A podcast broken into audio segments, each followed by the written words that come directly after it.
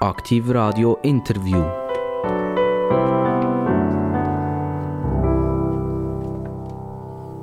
AKTIV RADIO, das Radio mit den absolut interessantesten Gästen.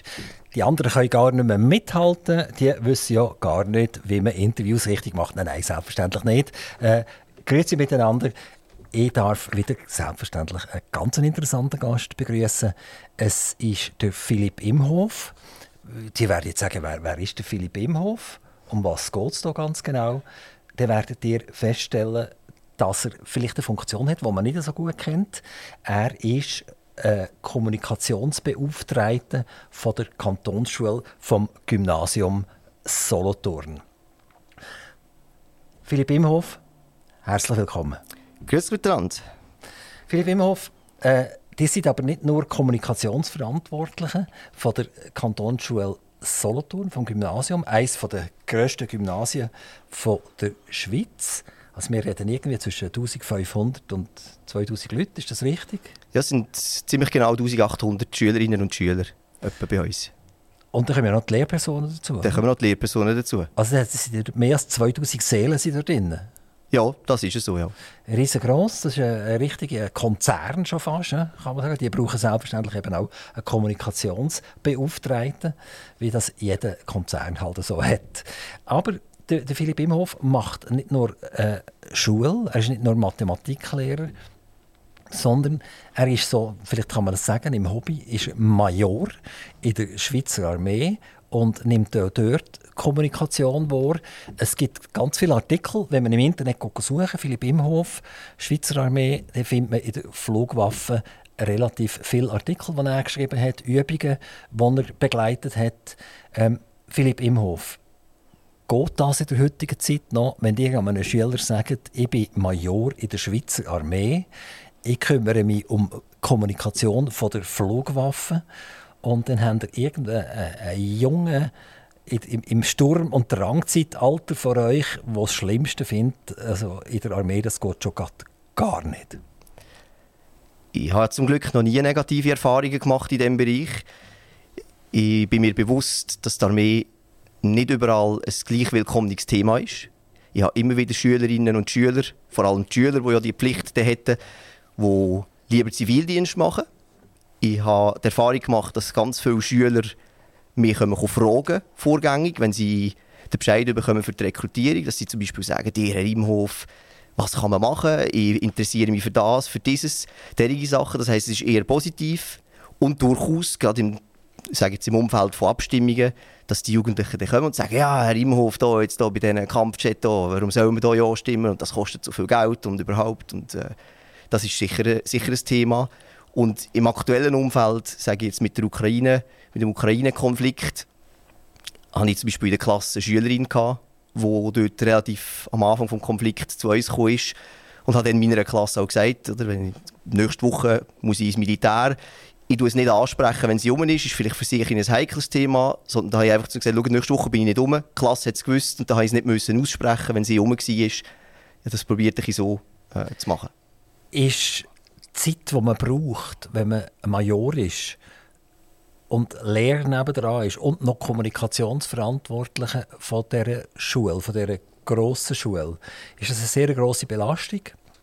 Leidet das eine unter dem anderen? Oder kann man sagen, das läuft eigentlich gut parallel zueinander? Oder müsste ich sogar vielleicht ein bisschen Ferien dran geben an diese Zeit? Also es ist schon ein Zusatzaufwand, das ist ganz klar. Grundsätzlich ist es ja so, dass wenn ich Militärdienst mache, dann habe ich einen Marschbefehl. Dann gibt es vielleicht eine Stellvertretung, wenn ich länger weg bin. Ich komme den Lohn normal über, ich bin von der Arbeit in dem Sinne entbunden. Aber als Lehrperson ist es natürlich immer ein bisschen zweischneidig mit dieser Stellvertretung. Das muss man ja absprechen, man muss eine Übergabe machen, man muss, wenn man zurückkommt, die Rückübergabe machen. Das kann nur am Wochenende stattfinden, weil man kommt am Freitag zu oben heim und am Montag steht man wieder im Schulzimmer und dann kann man zumindest kann nicht am Montag einfach mal kommen und sagen, ja, was haben Sie da so gemacht? Ich muss das vorher wissen, ich muss das anpassen, ich muss Material vielleicht vorbereiten. Das ist unter Umständen eine Stellvertretung, die unsere Schule nicht kennt. Also es ist ein gewisser Zusatzaufwand. Die Schülerinnen und Schüler melden sich manchmal auch bei mir, wenn sie einen Arbeitsauftrag haben, zum Beispiel. Wenn ich nur einen Tag weg bin, gibt es vielleicht nicht eine Stellvertretung, sondern dann haben sie einen Arbeitsauftrag und vielleicht ironischerweise der Zivildienstleistende, der bei uns an der Schule arbeitet, der auf die Klasse aufpasst. Und dann melden sie sich und sagen, ja, Herr Imhof, da mit der Aufgabe 13, da könnten wir da nicht noch sagen, wo da der Fehler ist in der Lösung. Und ja, es ist sicher ein Zusatzaufwand. Philipp Imhof, ihr seid irgendwie fast ein kleines Monster, glaube ich, oder? Und zwar meine ich das jetzt im positiven Sinn und nicht im negativen Sinn. Bei der Recherche bin ich Folgendes habe ich gefunden über die Hobbys. Sport, insbesondere Laufsport, Halbmarathon und Marathon. Dort steht noch hinten dran in Klammern 3 Stunden 45 beim Marathon. Das ist wahrscheinlich der Rekord, den er gemacht hat. Dann bei den Hobbys steht auch noch etwas, was mit dem Beruf zu tun hat. Mathematik, mathematische Spielereien aller Art. Und nachher kommt noch dazu, so schnell, einfach aus dem Handgelenk rausgeschüttelt, Programmieren, primär JavaScript, Python, PHP und Mitarbeit in Open-Source-Projekten. Also, ein richtiger Marathonläufer ist ja sehr oft fast ein Vollberufssportler, oder? Einer, der mathematische Spielereien macht, und Mathematik hat auch gerade einen Volljob, oder? Und jetzt kommt noch die ganze Programmiererei, also mit JavaScript, Python, PHP etc., wo mir eigentlich das klar ist, was das eigentlich bedeutet, wenn wir dort wo können mithalten. Dann lese ich schon bei den Hobbys lese ich 3 Berufe. Dann gehört ihr noch ins Militär, im Grad eines Majors. Und dann seid ihr ja noch ein Lehrer nebenzu. So, jetzt meine Frage ist das, 24 Stunden hat der Tag, oder? Wie viel schlafen ihr? Ich schlafe relativ viel. Nicht immer durchgehend. Aber nicht im Unterricht, oder? Nein, das nicht. Nein, also ich brauche auch vergleichsweise viel Schlaf. Ich habe das auch im Militär immer festgestellt, wenn es einmal die gegeben hat, die am Morgen nachher noch in Ausgang sind, bis am Morgen um 3 und am 5 gleich wieder auf der Matte gestanden sind. Das ist für mich nicht gegangen. Ich habe immer gesagt, für das bin ich einfach nicht zu haben. Weil nach diesen 4 Wochen Dienst gehe ich zurück ins Schulzimmer. Ich kann nachher nicht einfach verpennt sein, 3 Wochen lang noch. Ich muss voll da sein, wenn ich im Schulzimmer stehe. Und ich denke, man muss es ein bisschen relativieren. Der Laufsport ist heute auf deutlich bescheidenerem Niveau. Also ich bin froh, wenn ich vielleicht einmal in der Woche joggen im Moment. Und die haben es gesagt, der Marathon ist natürlich etwas, wo man sehr intensiv trainiert. Aber die das machen, die machen natürlich dann nicht 3 Stunden 45. Oder? Also das ist natürlich, die gut sind, die machen das, oder sehr gut sind, machen das in weniger als 3 Stunden. Das heisst, die 3 Stunden 45, das ist nett. Ich bin eigentlich dann auch, sage ich jetzt ein Stück weit, ja, ein bisschen zufrieden gewesen mit mir, dass ich das irgendwie mal geschafft habe, so nach dem 3. Versuch. Aber also ist jetzt nicht, man kann es jetzt auch nicht überbewerten. Oder? Also es gibt Hunderte, wenn nicht Tausende von Schweizer und Schweizerinnen, die den Marathon also schneller machen. Sie wohnen in Oberbuchsitten im Kanton Solothurn. Und wissen die dort, was sie hier für einen Typ bei ihnen in der Siedlung haben oder im Dorf haben? Wo das alles fertig bringt, wo neben dem, was er alles macht, auch noch viel schlafen kann, sogar noch Zeit nimmt für das.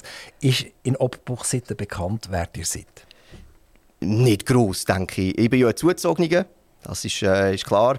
Ich bin vielleicht auch, eben, weil ich arbeite und noch 2-3 solche Nebentätigkeiten habe, bin ich jetzt nicht extrem involviert im Dorfleben. Ich habe eine kleine ehrenamtliche Aufgabe in der lokalen Bildungskommission, wo wir uns so etwa alle 4 bis 6 Wochen in einem kleinen Gremium mit der zuständigen Gemeinderätin und dem Schulleiter trifft und gewisse Sachen auch diskutiert, das schon. Aber ich denke, wenn ihr jetzt in Oberbuchsitten eine Strassenumfrage macht und fragen, wer ist der Herr Imhof, dann werden die meisten nicht viel sagen. Und wenn ich in Volk poste, dann hat man mir also noch nie den roten Teppich ausgerollt und gesagt, Herr Imhof, es ehrt uns, dass ihr da reinkommt. Also es wäre etwa Zeit, dass der rote Teppich ausgerollt wird? Das wäre natürlich lustig, ja. Mathelehrer. Das ist so ein zweischneidiges Schwert. Also wenn ich jetzt an eine Party gehe und sage, schau, der dort hinten ist Mathelehrer, dann gäbe es eigentlich von den meisten irgendwie so ein Pfeifen, sagen, pfff, oi, oi, oi, oi, oi, was macht das? Das ist ja verrückt, oder? Genau. Wie macht ihr das, dass die Schüler, die zu euch kommen, einmal den Blaustrahl haben und b, das auch noch lehren? Ja, ich denke, ich muss ganz ehrlicherweise zugeben, dass also nicht gerade 100% von allen Schülerinnen und Schülern den Plausch haben. Oder Mathematik ist nicht für alle das Lieblingsfach. Mit dem habe ich auch kein Problem. Man kann nicht jedes Fach gleich gerne haben. Man ist auch nicht überall gleich gut. Ich mache mein Möglichstes dafür. Und ich denke, der Hintergrund ist der, dass ich persönlich wirklich eine grosse Affinität und auch eine Leidenschaft habe zu der Mathematik. Aber eben nicht nur, sondern das ist mir auch sehr eine wichtige Unterscheidung eigentlich. Ich sehe mich nicht als Mathematiker. Ich habe wohl Mathematik studiert, Aber wenn mich jemand fragt, dann sage ich nicht, ich bin Mathematiker, sondern sage ich, ich bin Mathematiklehrer. Ich bin in erster Linie Lehrer und die Leidenschaft, jemandem etwas zu vermitteln und Leute können den Zugang zu geben in diese Wissenschaft, die ich sehr interessant, sehr attraktiv finde, das ist ein schöner Antrieb. Und dann ist natürlich klar, da gibt es jetzt, ich sage jetzt Klassen, oder? Wenn man eine Schwerpunktklasse hat, zum Beispiel mit Leuten, die sich für das aktiv entschieden haben, die ein Interesse haben, die das förmlich aufsaugen, die weiterführende Fragen stellen, die man manchmal vielleicht selber auch kurz überlegen muss. Das ist natürlich toll, das ist etwas, das zurückkommt, das einem riesig freut und wo wie eine zweite Art von Lohn ist für die Energie, die man reinsteckt. Aber man hat manchmal auch einfach Lektionen, wo man etwas probiert zu erklären und auf verschiedene Arten darbietet. Und vielleicht ist man auch schon so gegangen, dass man sagt, jetzt habe ich da irgendwie 10 Stunden investiert in diese Aktivität, das ist jetzt eine super Sache, das ist der absolute Knaller. Und die Klasse hockt dort und denkt so, wann ist 10? Oder? Und mit dem muss man halt dann auch leben. Wie ist das? Ist das so wie in den Filmen? Bei mir ist das eben schon lange vorbei. In den Filmen sieht man ja, dass es läutet, oder? Wenn fertig ist, wenn die Stunde fertig ist. Und dann ist der Lehrer immer noch, hat das Komma noch nicht fertig geredet und alle stehen auf und rennen raus. Ist das bei euch auch so?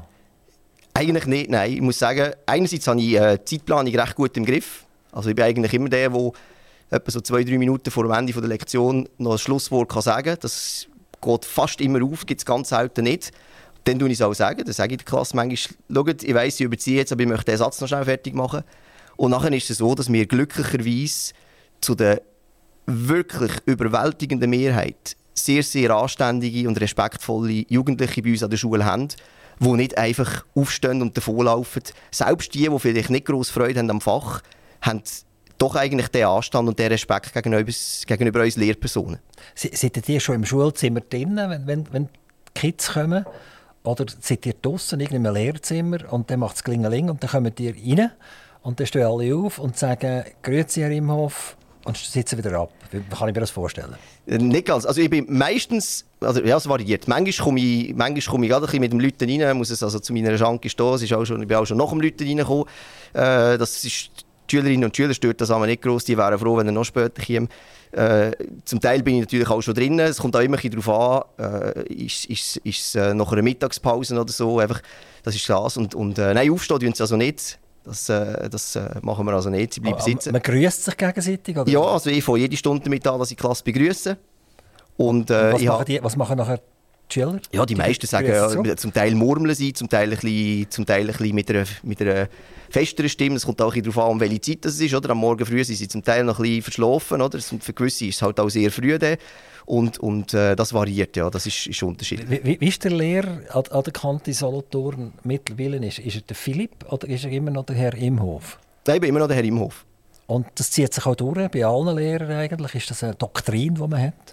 Soweit ich weiss, ist im Passerellenlehrgang, der ja in dem Sinne wirklich klassische Erwachsenenbildung ist, ich kann nachher vielleicht etwas dazu sagen, dort ist, soweit ich das weiss, üblich, dass man per Du ist. Mit den Absolventinnen, Absolventen und den Lehrpersonen. Das hat sich dort so ein bisschen einbürgert, weil die Absolvierenden natürlich schon, ich sage jetzt 20 plus, zum Teil 30, sogar können, ich sage jetzt vielleicht sogar noch 40 sind und das noch in Angriff nehmen. Dort ist das ein bisschen anders. An der Passerelle habe ich aber selber nicht unterrichtet. Also weiss ich das eigentlich nur vom Hören sagen. Also man hat noch einen gewissen Respekt voneinander und das ist gegenseitig, oder? Also der Lehrer zu den Schülern und der Schüler zu den Lehrern. Ja, also das dürfen wir als Schülerinnen und als Schüler dürfen wir das also erwarten. Darf ich übrigens von Lehrern reden? Oder muss ich von Lehrerinnen und Lehrern? Oder muss ich von Lehrpersonen? Oder muss ich noch einen Doppelpunkt und ein Sternchen zwischendrin machen? Was gilt das so bei euch? Also wenn ihr mit mir redet, könnt ihr von Lehrern reden, weil ich bin in dem Sinn klar orientiert. Für mich ist das Biologische und das Mentale stimmt da überein. Ich persönlich bemühe mich eigentlich sehr darum, von Schülerinnen und Schülern zu reden, von Lehrerinnen und Lehrern oder auch Lehrpersonen. Und ich merke auch, seit ich selber eine Tochter habe, mache ich das noch fleissiger, mehr darauf zu achten, dass wenn ich zum Beispiel sage, das, was wir jetzt machen, wenn später Arzt oder Ärztin werden. Weil eben auch die Frauen ja Ärztinnen werden, also sogar häufiger als die Männer. Oder sie sagen, ja, wenn die Ingenieurin oder Ingenieur werden. Dass man nicht einfach immer nur sagt, ja, wenn der Ingenieur werden, weil die Frauen werden ja nicht Ingenieur, oder? Mal, auch Frauen werden Ingenieurinnen. Und ich bemühe mich für das. Und für mich war das ein bisschen, eigentlich so ein Schlüsselmoment, wo ich das mal gelesen habe, von einem Experiment, das gemacht worden ist. Da hat man sagt ja immer, ja, das ist die Indoktrinierung, man tut diesen Leuten das mit dem Sternchen und dem Doppelpunkt und das macht den Woke-Wahnsinn, macht alles kaputt und so. Aber das Lustige ist, man hat so ein Experiment gemacht mit Kind im Kindergartenalter, wo ja noch überhaupt nichts verdorben sind, irgendwie verideologisiert oder so. Und hat denen ein Sätzchen gesagt, zum Beispiel, die Lehrer gehen auf den Pausenplatz. Und dann haben sie das müssen zeichnen. Und dann haben sie nur Männer gezeichnet. Obwohl die Mehrheit der Lehrpersonen, die sie haben in der Grundschule, sind ja Frauen.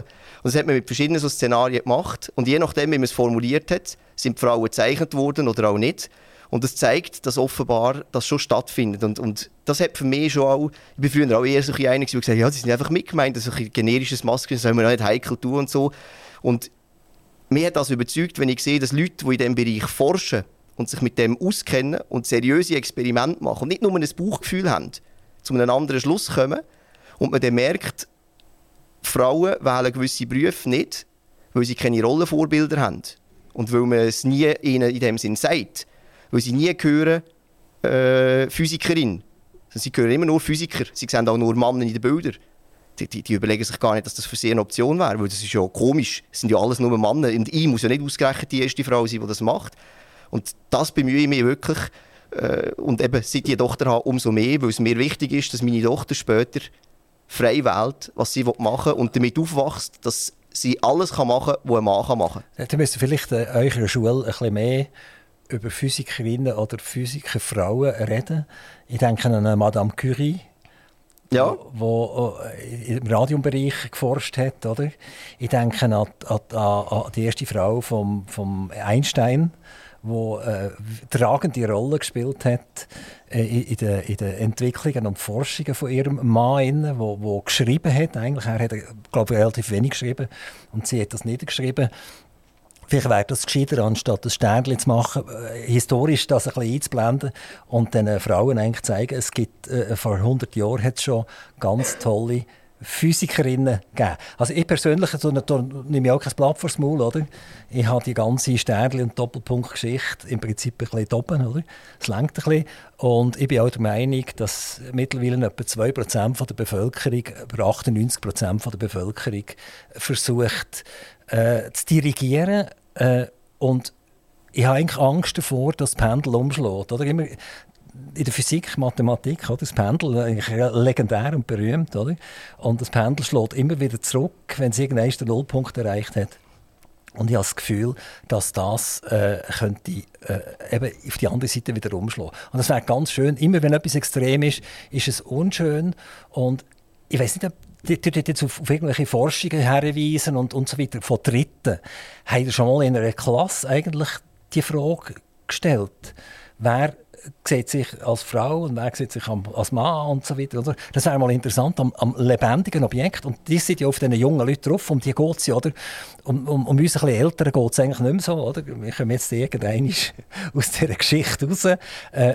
Habt ihr das schon mal gemacht? Man hat immerhin 1800 Schülerinnen und Schüler. Das wäre ja mega spannend zu wissen am praktischen Objekt, wie die denken.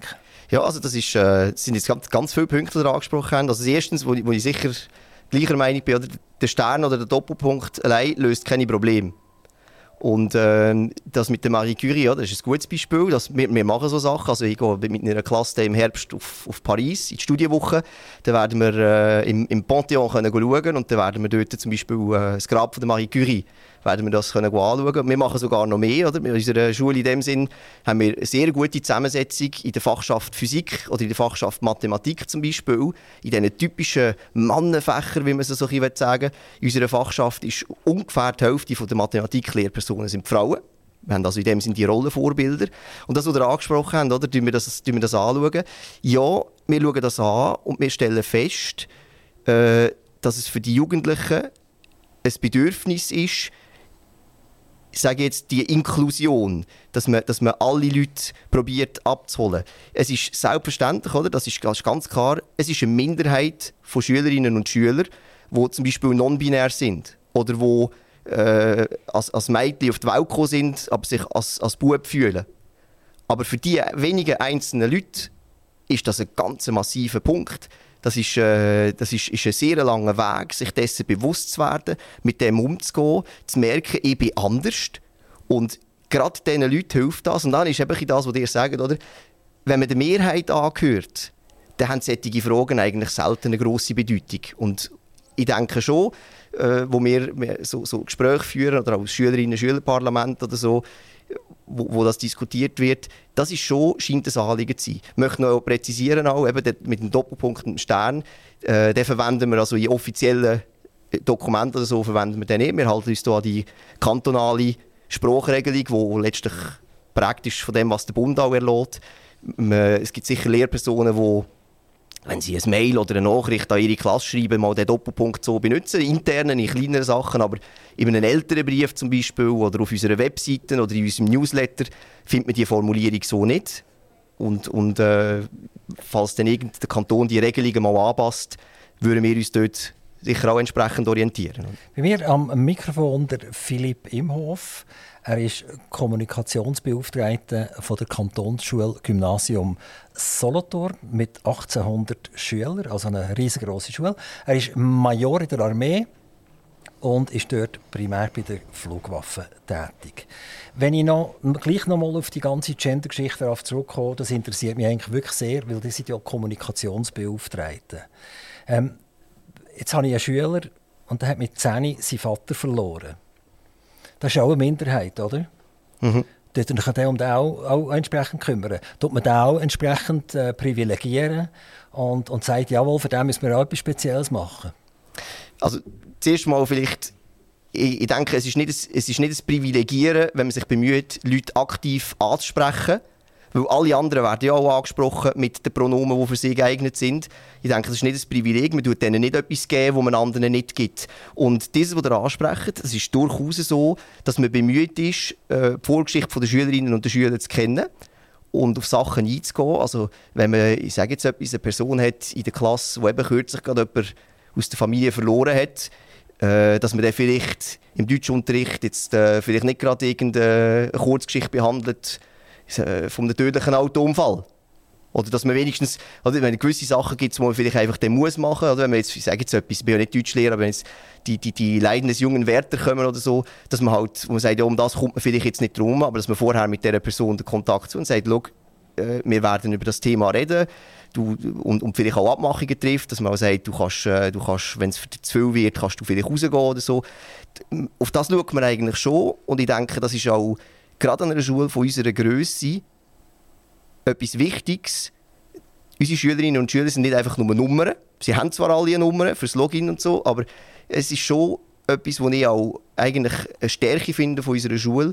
Trotz dieser wahnsinnigen Grösse kennt man sich, man grüßt sich und man hat einen menschlichen Kontakt. Man ist nicht einfach irgendein anonymer Verein und die Leute sind irgendwo in einer Schachtel quasi und werden alle über einen Leib gesprochen. Oder? Ich würde gerne noch ein bisschen über euch ein grosses Hobby, also der Major bei der Flugwaffe, ein bisschen reden darüber. Das sind ja zwei Welten, oder? Wenn ihr in die Armee kommt, seid ihr in einer streng hierarchischen Umgebung drin. Dort habt ihr als Major Untergebene, ihr habt aber auch wieder Chefs. Und im Bereich als Lehrer seid ihr ja eher ein bisschen freier. Auch dort hat er mittlerweile Regeln. Auch die Lehrer sagen, sie seien viel stärker formell eingebunden, als sie das früher waren. Aber findet, das ist im Prinzip, das sind zwei Welten, die sich völlig ausschließen, fast gegenseitig. Das heisst, wenn ich die Uniform anlege, dann bin ich der Imhof Uniform, oder? Oder wenn ich wieder zur Schule gehe, dann bin ich der Imhof Lehrer.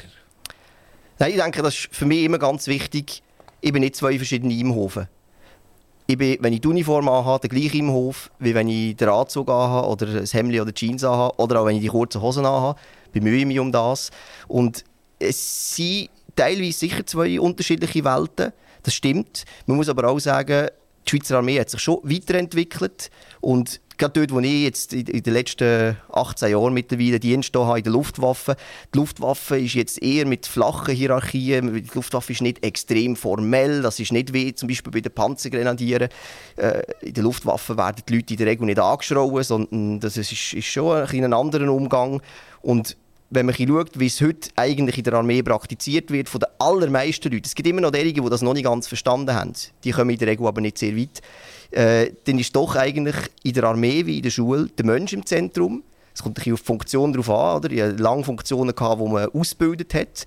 Das heisst, die Tatsache, dass man mit Menschen zusammen probiert, ein Ziel zu erreichen, Menschen probiert, etwas zu vermitteln, dass man mit Menschen Kontakt hat, respektvoll umgeht, zusammenarbeitet. Das, denke ich, ist letztlich etwas, was die Armee und die Schule sich gar nicht so stark unterscheiden.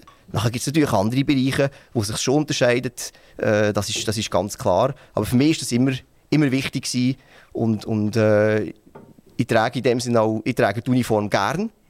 Durchaus auch, das klingt vielleicht komisch, aber ich trage die Uniform mit einem gewissen Stolz. Ich habe sie gerne an, ich ziehe sie aber auch gerne wieder ab. Und ich finde es schön, dass zum Beispiel meine Kinder mehr Uniform sehen können, dass sie einen Bezug haben zu der Schweizer Armee in dem Sinn, dass das nicht einfach etwas ist, was man aus dem Fernsehen kennt, sondern mein Papi macht Militär. Und dass sie vielleicht mal den Mutz anlegen oder dass sie mal irgendwie die Händchen anlegen oder das Uniformteil oder so. Ich bin auch schon, es hat es auch schon gegeben, mit Uniform in der Schule gewesen. Wenn ich zum Beispiel einen Termin hatte am Morgen Uhr und aber gesehen habe, es reicht, wenn ich pressiere, reicht es für am Nachmittag noch zu unterrichten, dann bin ich mit der Uniform nachher unterrichtet, habe das nachgefragt, ob das in Ordnung ist und habe das gemacht. Das mache ich jetzt im Moment sicher nicht, wo wir doch mehrere ukrainische Flüchtlinge bei uns an der Schule haben, würde ich wahrscheinlich das vermeiden. Aber das war in dieser Situation eigentlich kein Problem gewesen.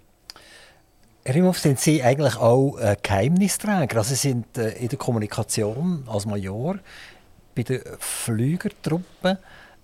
Gehören Sie da auch das eine oder das andere, das nicht die Öffentlichkeit denkt ist? Oder sind Sie mehr so der, der über Anlässe schreibt, also wenn wieder mal ein Tag der offenen Türe war, wenn irgendwelche Flugzeuge ausprobiert wurden, die eher der Öffentlichkeit stehen, gibt es da auch zwei Welten? Ja, das ist gewissermaßen so. Klar, vieles, was ich mache, geht genau um die öffentlichen Anlässe, um die Flugvorführungen auf den Axalp, die öffentlich sind, die alle schauen können. Es ist aber so, dass im Rahmen von meiner Tätigkeit und von meinen Funktionen, die ich auch vorher hatte, ich ab und zu Zugang habe zu klassifizierten Anlagen oder auch Dokumenten. Und ich habe das immer als ein Privileg erachtet, eigentlich, dass man mir in dem Sinn, letztlich heisst das, der Staat bringt mir das Vertrauen entgegen. Also das fängt letztlich mit den Waffen an. Der Staat vertraut mir eine Waffe an. Im Wissen darum oder im Vertrauen darauf, dass ich mit der keinen Blödsinn mache und auf die aufpasse. Der Staat vertraut mir gewisses Wissen an, im Glauben drin, dass ich das nicht weitergebe. Das ist wirklich, ja, finde ich, ein grosses Privileg und ja, das habe ich immer geschätzt. Die Bereitschaftsüberprüfung von der Luftwaffe hat stattgefunden, nämlich im 21.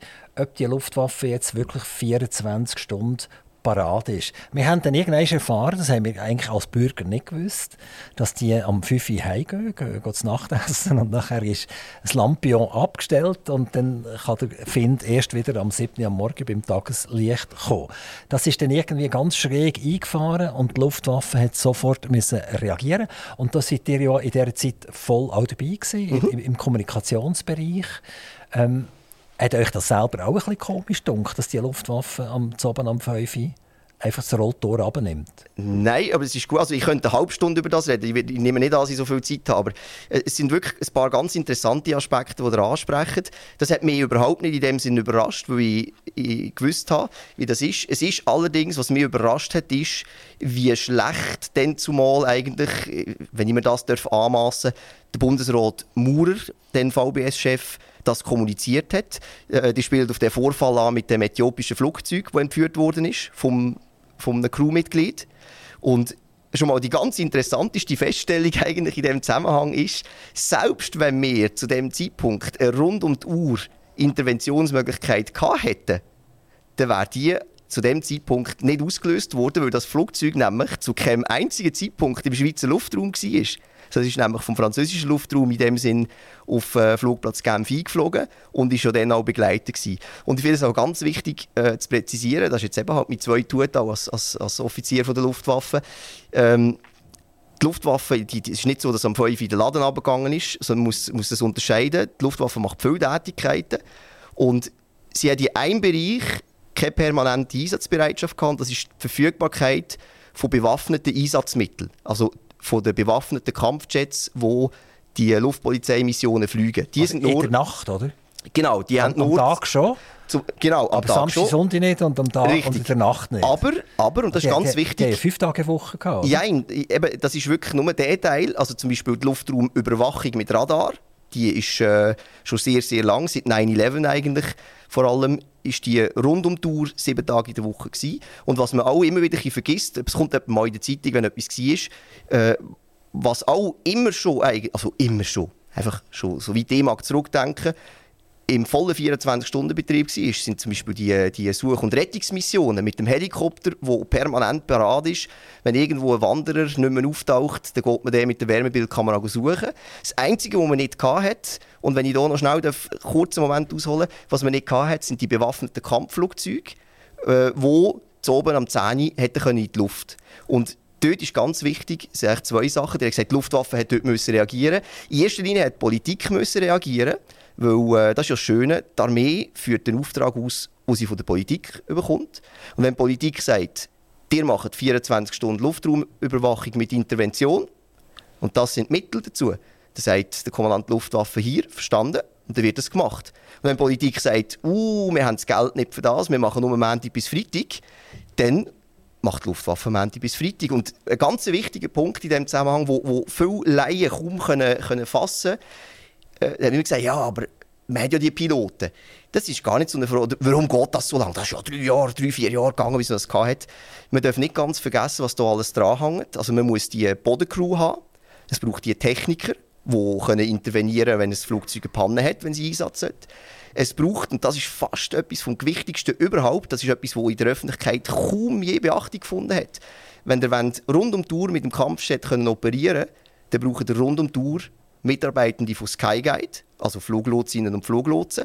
Und zwar nicht nur gewöhnliche, schon die haben etwa eine 3-jährige sehr wertvolle Ausbildung, sondern die brauchen noch eine Zusatzqualifikation, sogenannte Tactical Fighter Controller heissen die, für dass sie einen Kampfjet in der Luft kontrollieren und führen können.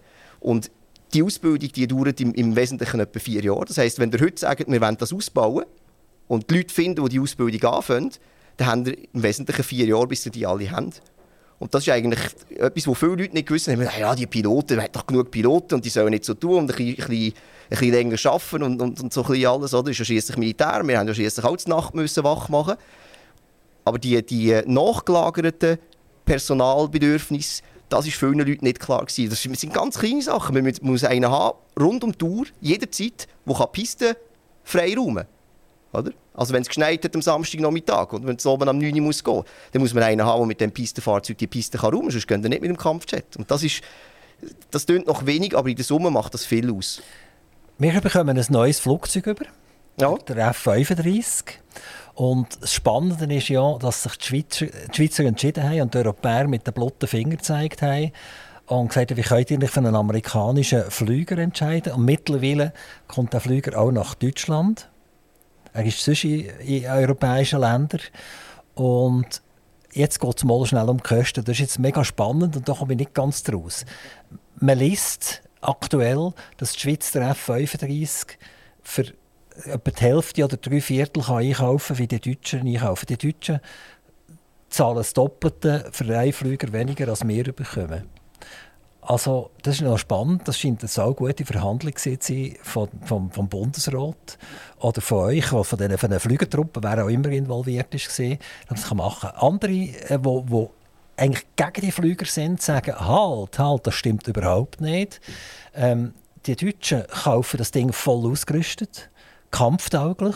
Die Schweizer machen das nicht, sondern da kommt nachher noch ganz Haufen dazu. Was sagt da einer der Kommunikationsspezialisten von der Flugwaffe dazu? Das ist natürlich eine heikle Frage.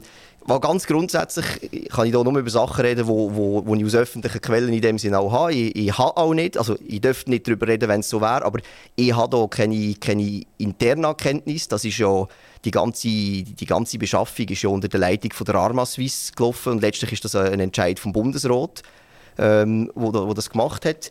Ich weiss aber, wie die Evaluation funktioniert hat, wo man das probiert hat herauszufinden, welches Flugzeug es sich für die Schweiz am besten eignet. Man ist dann auf der F-35 gekommen Und nachher ist das ist etwas, was extrem schwierig ist zu verstehen mit diesen Preisen.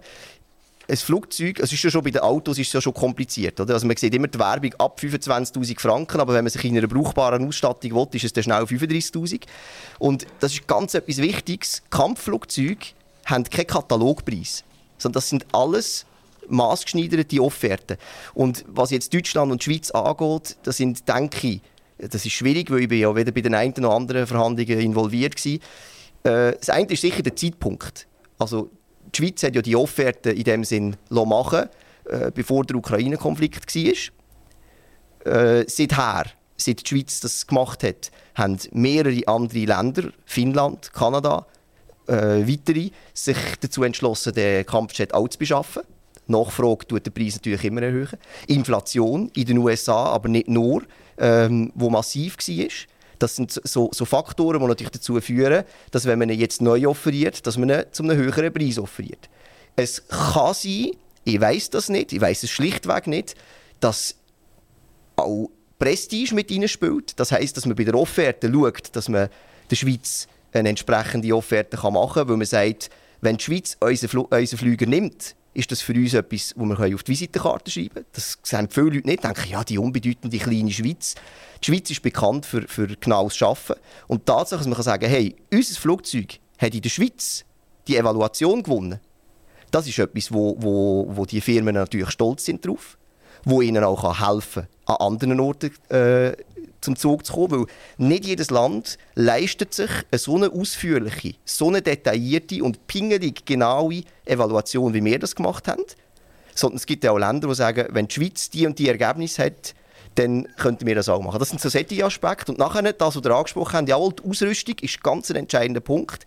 Ich weiss nicht, was Deutschland genau für eine Ausrüstung hat, aber was ganz sicher ein entscheidender Faktor ist, Deutschland hat ja im Zusammenhang mit der NATO die sogenannte nukleare Teilhabe. Das heisst, Deutschland braucht wieder einen nuklearwaffenfähigen Flüger, den sie haben wollen. Und insofern ist Deutschland in einer komplett anderen Situation als die Schweiz. Das muss man sicher so sehen, das kann man nicht vergleichen.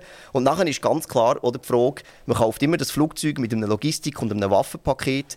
Und Deutschland wird unter Umständen eine andere Art von Bomben und Lenkwaffen und einen anderen Umfang an dieser Bewaffnung posten. Und das ist natürlich sehr, sehr schwierig zu wissen. Wann kommt der Flüger? Wann haben wir ihn? Wann sehen wir die ersten Nummerflüge hier in der Schweiz? Ja, also ich denke, eingeführt bei der Truppe wird es etwa 2030 sein. Ungefähr. Das ist auch etwa dann, wenn das Ende der Lebensdauer vom F-18 erreicht ist. Man hat es ja schon gesehen in der Schweiz rumfliegen, also wo letzten Oktober der Axalp war. Dort sind die Italiener mit 2 F-35 vorbeigekommen an der Flugvorführung. Und man hat auch vor ziemlich genau einem Jahr, im letzten März, hat man das gesehen. Dort ist er vorgeführt worden bei der Vorstellung von der Armeebotschaft. Ist auch ein italienisches Geschwader mit einem F-35 gekommen und hat dort auch noch mal demonstriert, ist dort auch gestanden und man hat auch einen sogenannten Mock-up, also ein Modell gehabt, wo man reinsitzen konnte, plus einen Simulator, wo man damit fliegen konnte. Ich hatte also das Privileg, dort mal den F-35 im Simulator zu fliegen. Und es ist schon sehr beeindruckend. Ja, es ist ein Quantensprung. Flugwaffen hat ja auch noch Patrouille Suisse. Ja. Und ich bin ein regelmäßiger Besucher vom Lauberhorn-Rennen in Wengen. Da gehe ich sehr gerne her. Das ist ein wunderschöner Anlass an einem wunderschönen Ort.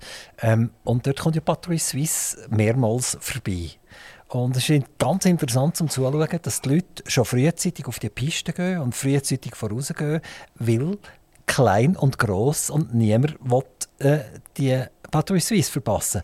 Und interessant ist, dass man manchmal Leute kennt, die, wenn wir sagen, fast ein bisschen Armeegegner sind und bei den Flügen ein bisschen Nasenrümpfen.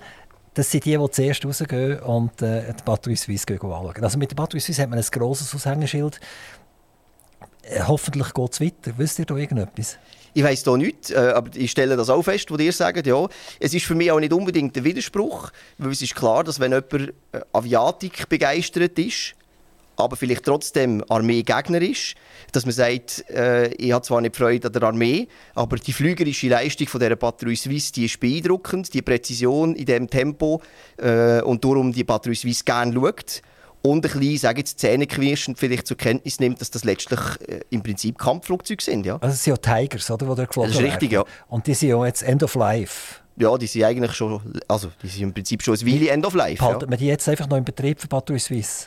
Das wird die Politik müssen entscheiden. Da hat es ja einen Antrag gegeben, im Prinzip, vom, wenn ich es recht im Kopf habe, hat ja der Bundesrat, der eidgenössische Rat, beantragt, die Ausserdienststellung vom Tiger zu machen. Das hat sich ja ganz unspektakulär, ist das in der Armeebotschaft dort ist das drin gewesen. Ausserdienststellung der F5-Flotte.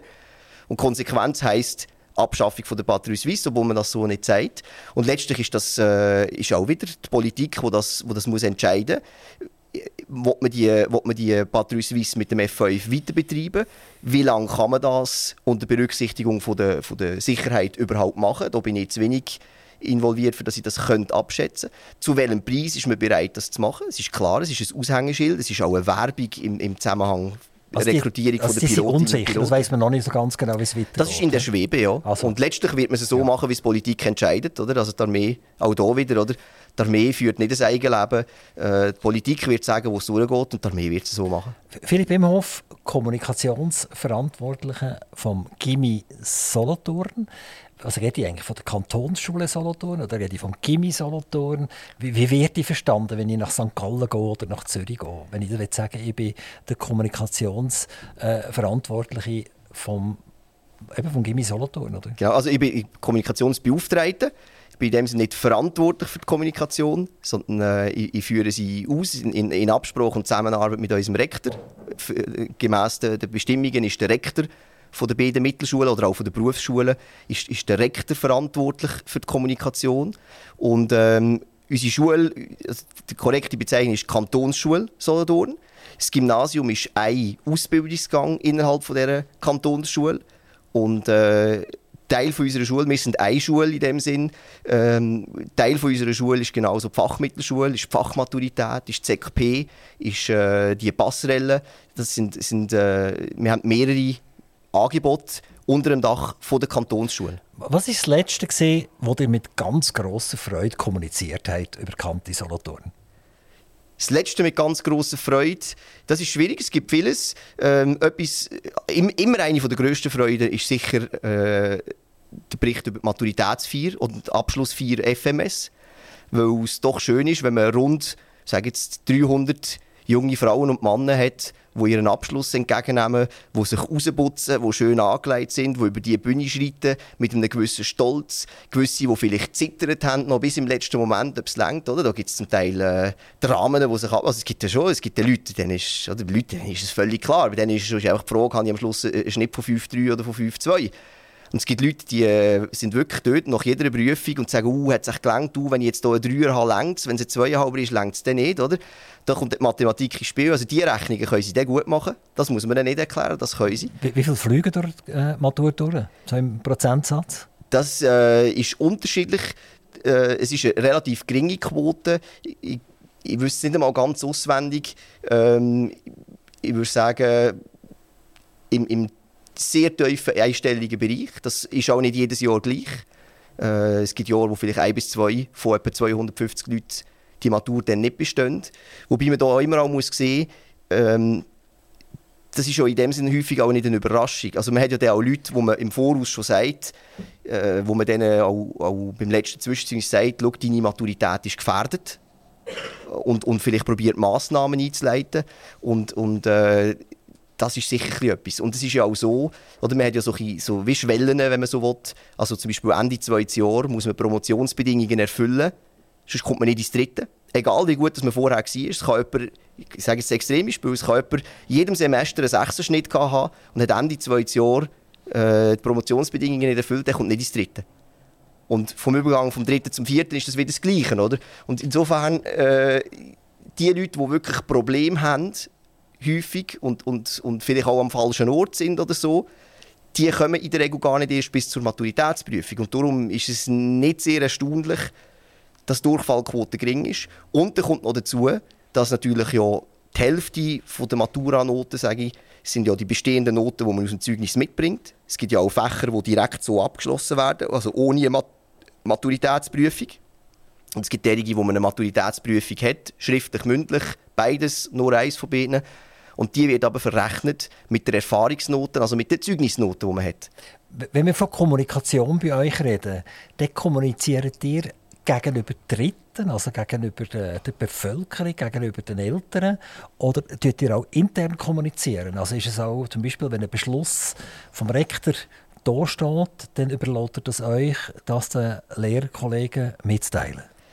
Das ist grundsätzlich richtig, dass wir es selbstverständlich auch intern, gerade in der Schule von unserer Grösse, wo ja nie alle Leute gleichzeitig rum sind oder so, ausser also so Gesamtkonferenz oder so, ist es sicher wichtig. Wir haben zum Beispiel einen Newsletter, den wir intern auch verschicken, wo wir gewisse Sachen haben. Bei uns ist es auch so, dass zum Beispiel, es gibt wahrscheinlich keine 10 Schulen, die das haben in der Schweiz. Einfach so, es ist ja keine belastbare Zahl, aber bei uns ist es so, dass auf dem Intranet Protokoll von der Schulleitungssitzung einsehbar ist für die Lehrpersonen. Mit ganz wenigen Sachen. Klar, personelle Sachen stehen dort natürlich nicht drin, sind ja auch vertraulich. Aber die Entscheidungen, die die Schulleitung trifft, die stehen dort drin, die kann man nachlesen, die werden auch kommuniziert. Und es ist durchaus so, dass vor allem die unangenehmen Sachen, also wenn es etwas ist, das vielleicht nicht auf grosse Gegenliebe stößt, da ist unser Rektorchef genug, für das er hinstehen kann und sagen, wir haben entschieden, und es ist jetzt so. Und dass er auch dazu stehen kann und sagen, dass das wird nicht allen gefallen. Wie sprecht ihr euch ab, wenn es bei euch durchgeht oder wenn der Rektor das direkt macht? Das ist in der Regel so, dass wir zusammen mit meiner Kollegin, wir sind ja 2, die Kommunikationsbeauftragtenstelle besetzen, wir haben regelmässige Sitzungen. Einerseits, wo man gewisse Sachen abspricht, auch was für Publikationen also anstehen oder was man so in den nächsten paar Wochen machen will. Und dann ist es schon so, bei uns an der Schule, auch hier wieder, obwohl wir eine sehr grosse Schule sind, haben wir sehr kurze Kommunikationswege. Also man sieht den Rektor in der Mensa, man sieht ihn im Gang, man kann einfach mal schnell bei ihm vorbeigehen und klopfen und man kann dann das Mail schreiben. Das ist also sehr, sehr, sehr einfach und sehr unkompliziert. Es ist also nicht irgendwie ein Formular in 3-facher Ausführung. Und dann tut man das kurz absprechen. Und manchmal gibt es natürlich auch Sachen, wo, wenn er das gerade macht, zum Beispiel, oder auch eine Konrektorin, ein Konrektor das kommuniziert, dann haben sie ihre Schulleitungssitzung, dann wird etwas beschlossen und dann wird eigentlich im Verlauf des Tages das auch direkt mitteilt. Also ich sage jetzt auch, sie müssen mir nicht sagen, du, das machen dann wir. Sondern wenn sie das kommunizieren, bevor ich es weiss, dann weiss sie es ja dann auch. Das ist in dem Sinne kein Problem. Und da gibt es einfach auch Sachen, wo man abspricht und sagt, es wäre schön, wenn man da zu diesem Thema das und das könnte erarbeiten. Und das tun wir, meine Kollegin und ich, sehr gerne übernehmen. Was war das Letzte, das euch traurig gestimmt hat, das nicht so schön war zum Kommunizieren? Das ist eine gute Frage. Wüsste ich jetzt spontan so nichts. Es ist natürlich ein bisschen, ich sage jetzt ähnlich wie die Philosophie vom AKTIV RADIO, oder? Wir kommunizieren positiv. Wir dürfen nicht jammern. Also ich kann jetzt sagen, oder, das habe ich jetzt nicht müssen kommunizieren, aber wenn natürlich der Kanton muss sparen und das dazu führt, dass im Budget der Mittelschulen, also das Kanti-Olten und Solothurn, das betrifft ja immer beide, wenn es dort Abstriche gibt, dann ist das unerfreulich. Ist aber zum Glück nicht mein Problem, das zu kommunizieren. Aber das ist natürlich unerfreulich, weil letztlich, wenn unsere Schule weniger kosten darf, dann führt das letztlich zu einer Einschränkung des Angebots. Dann gibt es halt vielleicht den einen oder anderen Freikurs plötzlich nicht. Zum Beispiel, oder? Wie sieht es aus bei 1800 Jugendlichen mit, wenn wir sagen, Gewalt, Gesetzesbrüche etc.? Ist das fast ein bisschen an der Tagesordnung oder ist das selten? Auch da sind wir sicher relativ privilegiert. Vielleicht hängt das ist zwar vielleicht ein Klischee, aber es kann durchaus ein bisschen mit dem Bildungsniveau, sage ich jetzt, zusammenhängen. Die Leute, die bei uns sind, sind ja durchaus intelligente Jugendliche. Ich habe es vorhin auch schon gesagt, oder? Sehr anständige. Es wäre sicher falsch zu sagen, bei uns gibt es gar nichts so. Bei uns wird sicher mal etwas gestohlen, es wird mal etwas kaputt gemacht. Es gibt sicher auch einzelne Fälle von Streitereien oder vielleicht auch mal von Mobbing. Was wir natürlich bei uns machen, ist, dass man schon sehr früh anfängt mit Prävention. Also in der SECP gibt es so Präventionstage, wie geht man mit dem um, wie wollen wir miteinander gegenseitig umgehen, für was für Werte stehen wir, was macht man, was ist inakzeptabel und so weiter. Und die Prävention, die doch seit mehreren Jahren eigentlich auf allen Ebenen gemacht wird und auch in verschiedenen Bereichen, da gibt es Alkohol-Drogenprävention, da gibt's alles Mögliche, da gibt es sexuelle Gesundheit zum Beispiel und eben Mobbingprävention. Das trägt natürlich Früchte weil man das macht. Und ich denke, ein anderer Punkt, der bei uns auch hier wieder, obwohl wir sehr grosse Schule sind, sind eigentlich die Leute bei uns sehr involviert. Und indem die Leute hinschauen und Sachen ansprechen, und das machen die allermeisten bei uns, geht man natürlich mit dem auch aktiv um. Oder? Also wenn man sieht, dass jetzt, hier plötzlich der eine dort, wo er immer hockt, jetzt hockt einer dort her, und wenn er noch jemand anders will, hockt dort wieder einer, also man sagt, Entschuldigung, ist irgendwie etwas vorgefallen in der Klasse, gibt es ein Problem? Oder dass man auch mal vielleicht einem Schüler sagt, nach der Stunde, sag mal schnell, mir ist aufgefallen, dass du plötzlich nicht mehr mit den Leuten zusammen bist, wo du sonst immer zusammen bist, ist irgendetwas passiert, dass sie sich vielleicht anvertrauen können. Und wir haben auch bei uns an der Schule die schulinterne Beratung, wo wir zwei Psychologinnen haben, die Hilfe anbieten, oder? Wo man sehr niederschwellig als Schülerin und Schüler vorbeigehen kann, wenn man persönliche Probleme hat. Vielleicht auch Probleme mit dem Lernen oder Stress oder familiäre Probleme oder eine Essstörung oder was auch immer. Dann kann man auch dort hingehen und sich Hilfe suchen. Die können auch weitergehende Angebote nachher vermitteln. Und die machen das sehr professionell, eben niederschwellig, kostenlos und absolut vertraulich. Also das ist für die Schülerinnen und Schüler auch sehr wichtig. Sie können sich dort anvertrauen, ohne dass sie das müssen vielleicht einem Lehrer sagen, wo sie nachher im Schulzimmer sehen. Also sie können das dort deponieren und können dort Hilfe über. Und eines der neuesten Angebote dort ist jetzt auch eine Meldestelle für den Bereich sexuelle Übergriffe, dass man auch dort sagt, indem man dort ein niederschwelliges Angebot schafft, kann man da sehr viel vorwegnehmen. Weil viele sexuelle Übergriffe funktionieren ja genau darum, das hat man so gesehen, ich sage jetzt Harvey Weinstein und so weiter, das ist ein Machtgefälle. Ich weiss genau, ich kann das machen, und wenn der etwas sagt, hat er das und das Problem. Und wenn es eben so ein Angebot gibt, im Schulhaus selber, und einer weiss, die Person, die man hier nötigt oder belästigt, die kann einfach 3 Zimmer weiter vorne dort schnell reden. Und nachher passiert etwas. Das ist hat sicher eine sehr grosse präventive Wirkung, weil die meisten so Belästigungen, dort geht es ja eigentlich nicht um die erotische Komponente, sondern dort geht es um die Machtkomponente häufig. Oder? Und das ist sicher etwas.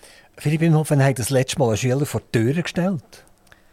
Oh, das muss sehr, sehr lang sein. Ich mag mich erinnern, dass ich mal einen Schüler rausgeschickt habe in einer Sekundarschulklasse, die sehr emotional geworden ist, weil ihm etwas misslungen ist.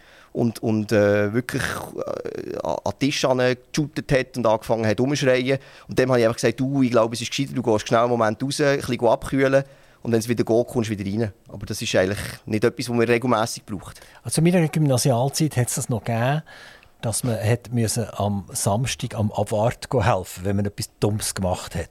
Gibt es das noch? Nein, meines Wissens nicht. Ich denke auch, der Hauswart würde sich bedanken. Weil niemand mehr etwas Dummes macht, oder? Nein, ich denke, weil man andere Massnahmen kann treffen kann. Ich denke, dass so etwas durchaus kann eine sinnvolle Sanktion sein. Also wenn jemand den Köder einfach liegen lässt oder das Zeug beschmiert oder WC verstopft oder irgendwie so etwas und man den verwünscht, dass man sagt, weisst du was, du kannst jetzt mal, nicht unbedingt mit dem Hauswart, aber mit der Reinigungsperson, du kannst jetzt mal 2 Stunden lang putzen. Das würde unter Umständen gar nichts schaden. Aber in der Regel ist es so, dass wir uns so ein bisschen an den disziplinarischen Massnahmen orientieren. Dass man zum Beispiel sagt, oder, du hast gewisse Regeln gebrochen, das hat Strafe zur Folge, sei das zusätzliche Arbeit, sei das eine schriftliche Ermahnung, sei das ein Verweis. Bei gravierenden Sachen kann das die Androhung von einem Schulausschluss sein. Oder? Da gibt es in dem Sinne die Sachen. Ich denke, das ist das veraltete Prinzip, dass man einfach sagt, du hast etwas Blödes gemacht, jetzt musst du quasi im Hauswart helfen. Was ich durchaus auch schon gemacht habe mit Leuten, die vielleicht einfach die Sachen nicht machen oder sich auch verweigert haben, dass ich gesagt habe, du kommst am Mittwochnachmittag am 1 kommst vorbei, du machst die Aufgabe noch einmal. Und dann hat es aber Bezug zu dem, was sie nicht gemacht haben. Und letztlich müssen sie eben das, was sie eigentlich aus dem Weg gegangen sind, gleich machen. Hat aber auch zur Folge, dass ich bin dann auch gestraft, oder? Also ich bin dann auch dort. Es ist auch meine Freizeit, aber das ist es mir wert. Und dann kommt er auch tatsächlich am Eis. Ja. Weil die lehnen dich relativ weit zum Fenster raus, sagen, wir treffen uns am Samstag am Eis, oder? Also das wäre zum Beispiel am Mittwoch. Am Samstag ist immer auch heikel, oder? Weil das Wochenende ist ja im Prinzip außerhalb der Schulzeit. Ja. Das ist ein bisschen schwieriger, also wenn jemand sagt, ich habe einen Termin, dann wird es relativ schwierig, oder? Das ist so. Am Eis und er kommt nicht, dann wie geht es dann weiter nachher? Ja, dann müssen wir es weiterziehen natürlich, oder? Dann müssen wir das nochmal besprechen. Das habe ich aber jetzt noch nie gehabt. Sondern da, auch hier ist es eigentlich so, dass die Jugendlichen, wenn sie Grenzen überschreiten, ist ihnen eigentlich häufig ja auch klar, dass sie etwas falsch gemacht haben. Sie rechnen damit, dass sie eine Strafe bekommen und sie nehmen die auch an. Also zum Teil geht es auch darum, die Grenzen aktiv zu suchen und auch mal zu schauen, was macht er jetzt? Es nimmt sie vielleicht auch Wunder, macht er überhaupt etwas oder geht er dem Konflikt einfach aus dem Weg? Und das machen sie eigentlich schon. Also ich habe es noch nie erlebt, dass jemand dann nicht gekommen ist. Ja. Also dass ihr ein grosser Betrieb seid, das findet man auch auf eurer Webseite. Die hat eine Grafik, die heisst «Kommunikationswege bei Anliegen».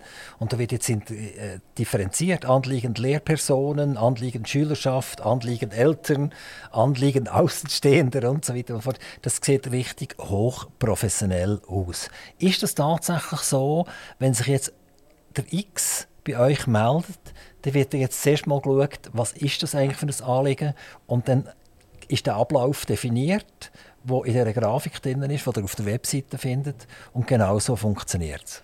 Ja, das ist eigentlich grundsätzlich schon so. Ich glaube, das darf man auch sagen. Also, vor allem ich darf das sagen, weil ich selber nicht sehr viel zu dieser Organisation beitrage. Ich glaube, man darf sagen, dass wir wahrscheinlich zu einer, nicht nur eine der grössten, sondern auch eine der bestorganisierten Schulen sind. Das müssen wir einfach auf unserer Größe. Da kann man nicht einfach irgendwie ein bisschen Geschäft. Das funktioniert einfach nicht.